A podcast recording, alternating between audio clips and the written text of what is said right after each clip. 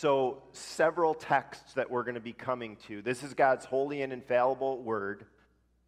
Jesus said to them, If God were your father, you would love me, for I came from God and now am here. I have not come on my own, but he sent me. Why is my language not clear to you? Because you are unable to hear what I say. You belong to your father, the devil and you want to carry out your father's desire. He was a murderer from the beginning, not holding to the truth, for there is no truth in him. And when he lies, he speaks in his native language, for he is a liar and the father of lies. And then this is uh, a, the first part of a prayer in Ephesians 3 that Paul writes. Paul, the person who wrote this letter of Ephesians um, to the church at Ephesus. For this reason, I kneel before the Father, from whom his whole family in heaven and on earth derives its name. I pray that out of his glorious riches he may strengthen you with power through his Spirit in your inner being, so that Christ may dwell in your hearts through faith. And then this is from the little book of James.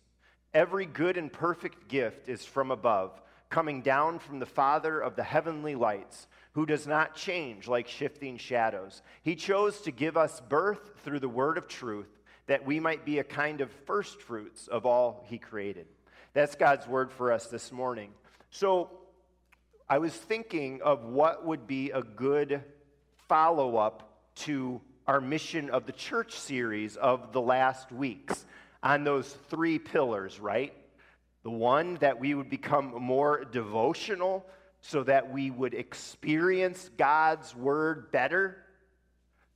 Second pillar was that we'd become more relational as a church, in and outside the church, in order to express God's love even better as a church. And just last week, that we would become more aspirational so that we can together equip God's people better for service here in the church, for service in our lives everywhere.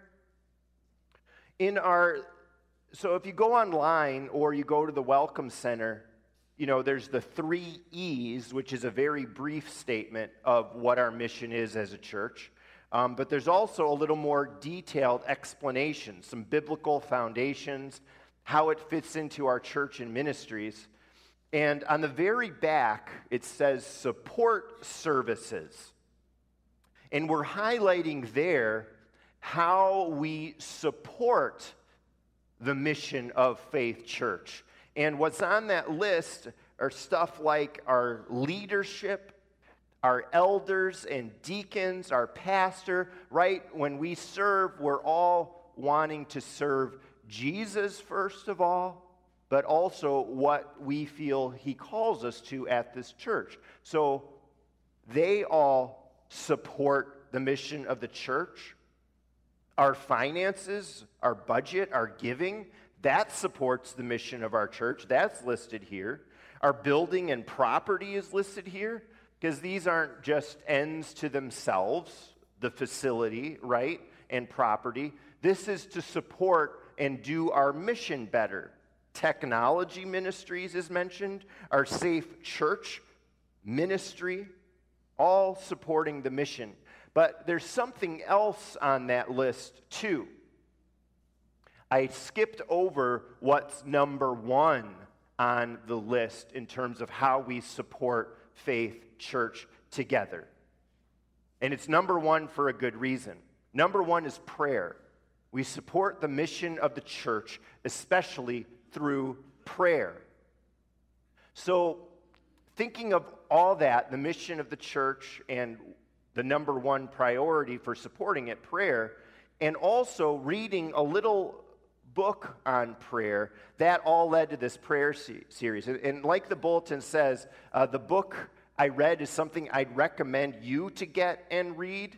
Um, and you can sign up at the registration counter or online. It's by, uh, if you know anything about preachers and pastors, Alistair Begg is, a wonderful preacher. I'm sure you could hear him on the radio. and this, this is the book uh, that I'd encourage you to get. You can sign up. Few people have already because it was in the bulletin last week. But if more of you want to participate in some way closer with this series, you can sign up for it. We'll, we'll have them by next Sunday. Um, you can read them individually, you can read them with somebody else, you can read them with a smaller group, okay? So, this book is basically studying two prayers of Paul in Ephesians. And we're g- going to kind of do some introductory, foundational stuff today. Um, and just several thoughts from our scripture readings. First, prayer is vital, it's crucial, it's necessary, it's essential, and we might say it's indispensable to the mission of Christ Church.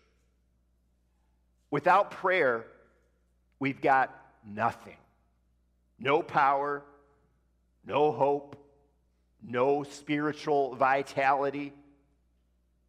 E.M. Bounds famously wrote, I think, about nine books on prayer. And he wrote once what the church needs today is not more machinery or better, not new organizations or more novel methods and ideas, but men whom the Holy Spirit can use. Men of prayer, men mighty in power and in prayer power. And obviously, women and boys and girls mighty in prayer too. So, recognizing the importance of prayer for the church in general, everywhere, for Faith Church and for our mission, that, that's why um, in the last several years, we've been making a real effort to focus on prayer. Um, uh, we've got an elder prayer committee now that is inspiring prayer for us in different ways. Anyone is invited to join in prayer Sundays at 9, 10 a.m., praying for the, they're over that way, praying for the morning worship service week in, week out. We have a place for people to gather after morning worship to go if they have a prayer need from the week or that comes up during the message over that way. We've been committed to the National Day of Prayer service for many, many years, but we also have added several more prayer services throughout the year, including one just on September 8th. We have um, regular Sunday evening worship prayer request times. Our men's prayer group on Wednesday mornings continues to faithfully meet as they have for many years. And all of that is in addition to the regular prayer we've got all the time in morning and evening worship services, in our small groups, in our Bible studies, at youth group meetings, at GEMS, at cadets, in our children's classes at elders' meetings, deacons, council meetings, committee meetings. Why do we do all that? And where do we get it from? Well, of course, we get it from the Bible. And, Paul points us this way in what he shows us and teaches us about prayer. So, the Apostle Paul, who wrote Ephesians and a lot of the New Testament, did great things. He was the first and greatest missionary of the church. He was the greatest preacher and theologian of the church. He also planted many of the first congregations. These letters in the New Testament were letters often to churches that he planted.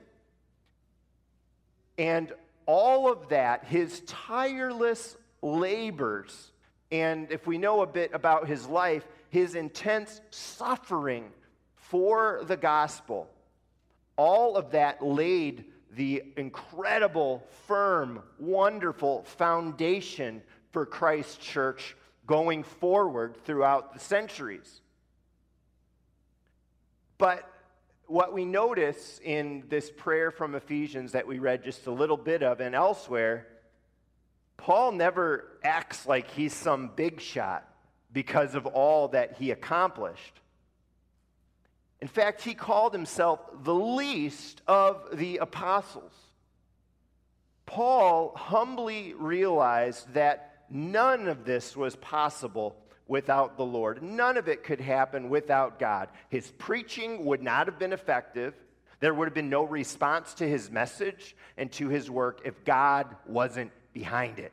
If it was just about Paul, as intelligent, as great a man as he was, he wrote in 1 Corinthians 3 one plants the seed, another waters it, but only God can bring the growth. Arthur C. Ainger, I don't know if I'm getting that right, he was a 19th century hymn writer. He wrote this, and this is actually in verse 4 at, in the Worshiping Church hymnal, number 750. All we can do is done in vain unless God blesses the deed. Vainly we hope for the harvest tide till God gives life to the seed. In Paul's letters, in his preaching, he edified, built up those who were already believers, and reached the lost with the proclamation of the gospel. And we do the same. Uh, but it can't happen without Him, without totally depending on Him, without kneeling before the Father, as Paul says he does, showing his complete need for the Lord. And if we don't do it physically, there's not a mandate to pray that way. The physical posture of prayer can help us, but in our hearts, we show that level of dependence, certainly. Um, and we cannot ha- accomplish our mission. We can't build up these three pillars on our own. And so we fervently pray to the Father to bless our efforts. And we say with Psalm 127 about the house of faith, this house of worship, unless the Lord builds the house, its builders labor in vain. President Lincoln once said, I have been driven many times to my knees by the overwhelming conviction that I had nowhere else to go. My own wisdom and that of everyone about me seemed insufficient for the day. And Paul demonstrates that same attitude. And so do we. The Bible tells us about two sisters a number of times Martha and Mary. They were good friends of Jesus, and they had a, a brother too named Lazarus. Once, when Jesus was visiting their home, we read that Martha got distracted with all of her serving, all of her busyness. But Mary, we read, chose the better thing by sitting at Jesus' feet, by listening to his voice, by making a priority of cultivating her relationship with her Lord. And when we talk about the mission of the church, our ministries, our worship, all the things going on, our service, I feel like it's very possible for servers and hard workers, like we have many of here at Faith, I think we can get distracted in all of our serving and our working and neglect what is most important and that's our relationship with the Lord in prayer. Uh, we cultivate it, that relationship. We grow closer to Him. Uh, we listen to His voice. We get filled for service when we spend time in prayer. Next, I want to talk a little bit about the heart of prayer, and it's about a relationship between a father and his children. Paul says in his prayer that he kneels before the Father. He kneels before the Father. As, as simple and straightforward a statement as that is, we don't want to let that pass us by. The letter of James talks about God as the Father of lights. In John 17, Jesus prays what we call his high priestly prayer, and he consistently addresses God as Father when he prays. And in the garden, before his arrest, before his crucifixion, Jesus prays, Father, if possible, take this cup from me. And Jesus tells us to pray, Our Father who art in heaven. And Paul prays to the Father. You know, we'll pray, we pray sometimes, Lord Jesus this, Lord Jesus that. We'll call out to whole, the Holy Spirit. But mostly and most profoundly, the Bible calls us to address God as our Father when we pray. And, and I wonder if we really get that. Calling God our Father uh, reminds us that salvation, the church, our lives, that it was all the Father's plan from the beginning. It was the Father who created us in order to bring his plan into motion. It's the Father's hand that sovereignly provides for this world and for our lives. And, and his plan and guide us, guidance lead us from creation beyond the fall to redemption through his son Jesus, uh, to us being restored, and finally one day to the new heavens and the new earth. It's all the Father's eternal plan being carried out. It's not that we never may pray to Jesus or the Spirit, because the Son and the Spirit are fully God with the Father, triune, but prayer in its deepest sense seems to be to the Father. As we look at Jesus, Paul, James, we pray to the Father in the name of Jesus through the Holy Spirit. That's our approach. A father, of course, has children, and that's what we are in relationship to him and how we call out to him as little children, right? As a father cares for his children, he's always looking out for us. He's always blessing us. He's always enriching us with this storehouse and treasure of, of grace and mercy that He has. And He adopts us into His family. I think of, of children, um, it's such a joy um, just in, in this children's message. It's such a joy to see all the little children running around at faith. Um, it's especially, I get a kick out of Sunday evenings after worship all of them running around. It's like a, a big train, a couple of the older ones lead. Our little kids, huh? Sometimes they're, they're little rascals, aren't they? It's rascals. But, but we love them. We love them. They're, they're dear to us. And in a very real sense, we are little rascals. And yet, the Father, God, loves us, right? For Jesus' sake, because of our big brother Jesus, we have access to the Heavenly Father. And, and then God sees us through the lens of Christ's sacrifice on the cross, which brings us into God's family. And then we're in the Father's will. We are his heirs. To call God the Father, as we're invited to, shows what an intimate and close relationship we can have with him through Jesus. And yet, that we're children, it reminds us of our proper place, too, right? When, when we go to him in prayer as our Father, uh, we can have confidence in prayer, says the Bible, but we shouldn't be complacent about our relationship. Charles Spurgeon says, We may speak boldly to God, but still, he is in heaven and we're upon earth, and we should avoid presumption. Our catechism reminds us that God is an eternal Father. He's also Almighty God, and He wields an ever present power. With that power, we can be assured that He's going to let nothing separate His children from His love. But as close and intimate we a relationship we have with our Father God, yet a Father in our own lives, right? Uh, but especially our Heavenly Father is greater than us. And, and so we bow before Him with humble adoration, with great respect, always.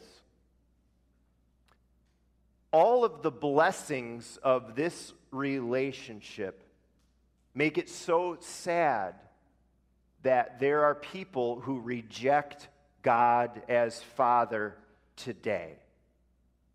They say, My father wasn't great. I want to call God Mother. And this happens in churches. Check out uh, the World Mission Society Church of God, to name one.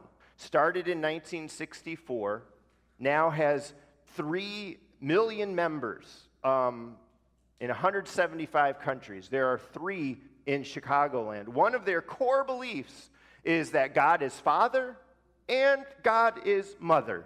And there are others who completely reject that God is Father and, and just call him Mother. And this is a really sad commentary on our day. There's, there's something about that relationship between our Father and his children that the Bible teaches that we can never, ever let go. True prayer is primarily, it's unashamedly, and it's wonderfully to our Father. And, so we need to reject any attempt to chip away at the fatherhood of our God. There's something fundamental about it.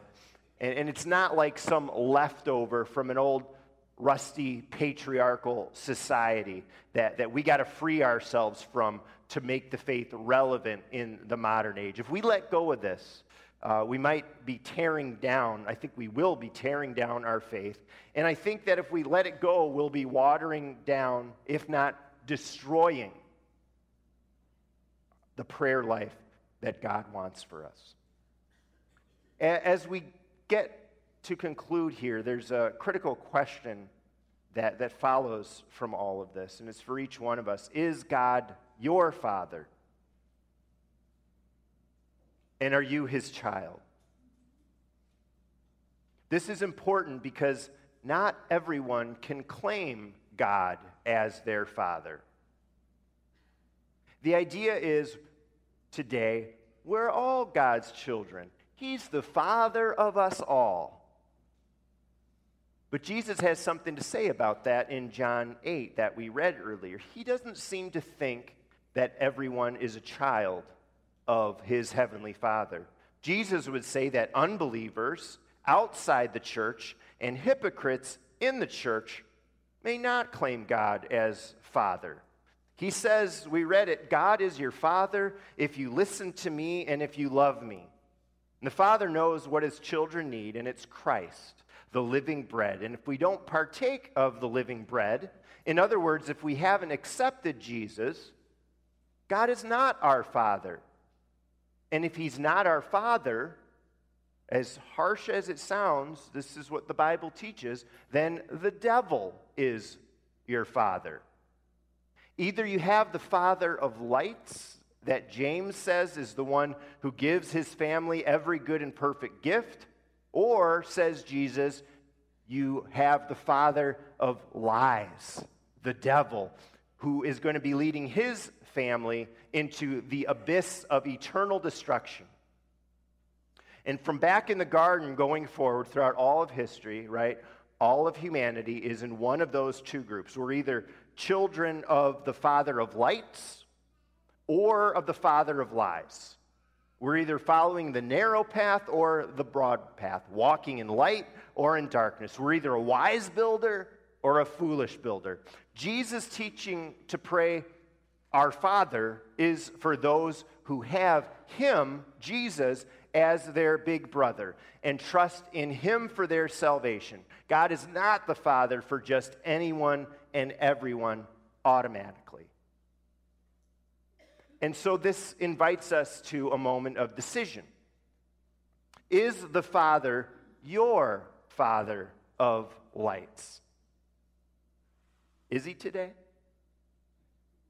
If Jesus is your big brother, if you belong to Jesus, if you call on his name in your great need, then certainly Jesus, Father, is your Father, and you can be assured that all the blessings that come from being part of the Father's family are, used, are yours. And it's including the blessing of being able to have a relationship and regular conversations, talks, like I think it was Leah said, talking with Him. the Almighty Lord of creation, who's also King of the church and also the faithful shepherd uh, for each one of us through all our lives, in our needs, in our sufferings, and the one who gives us, the fa- as the Father of lights, every good and perfect gift. He's the one from whom all blessings flow. Amen.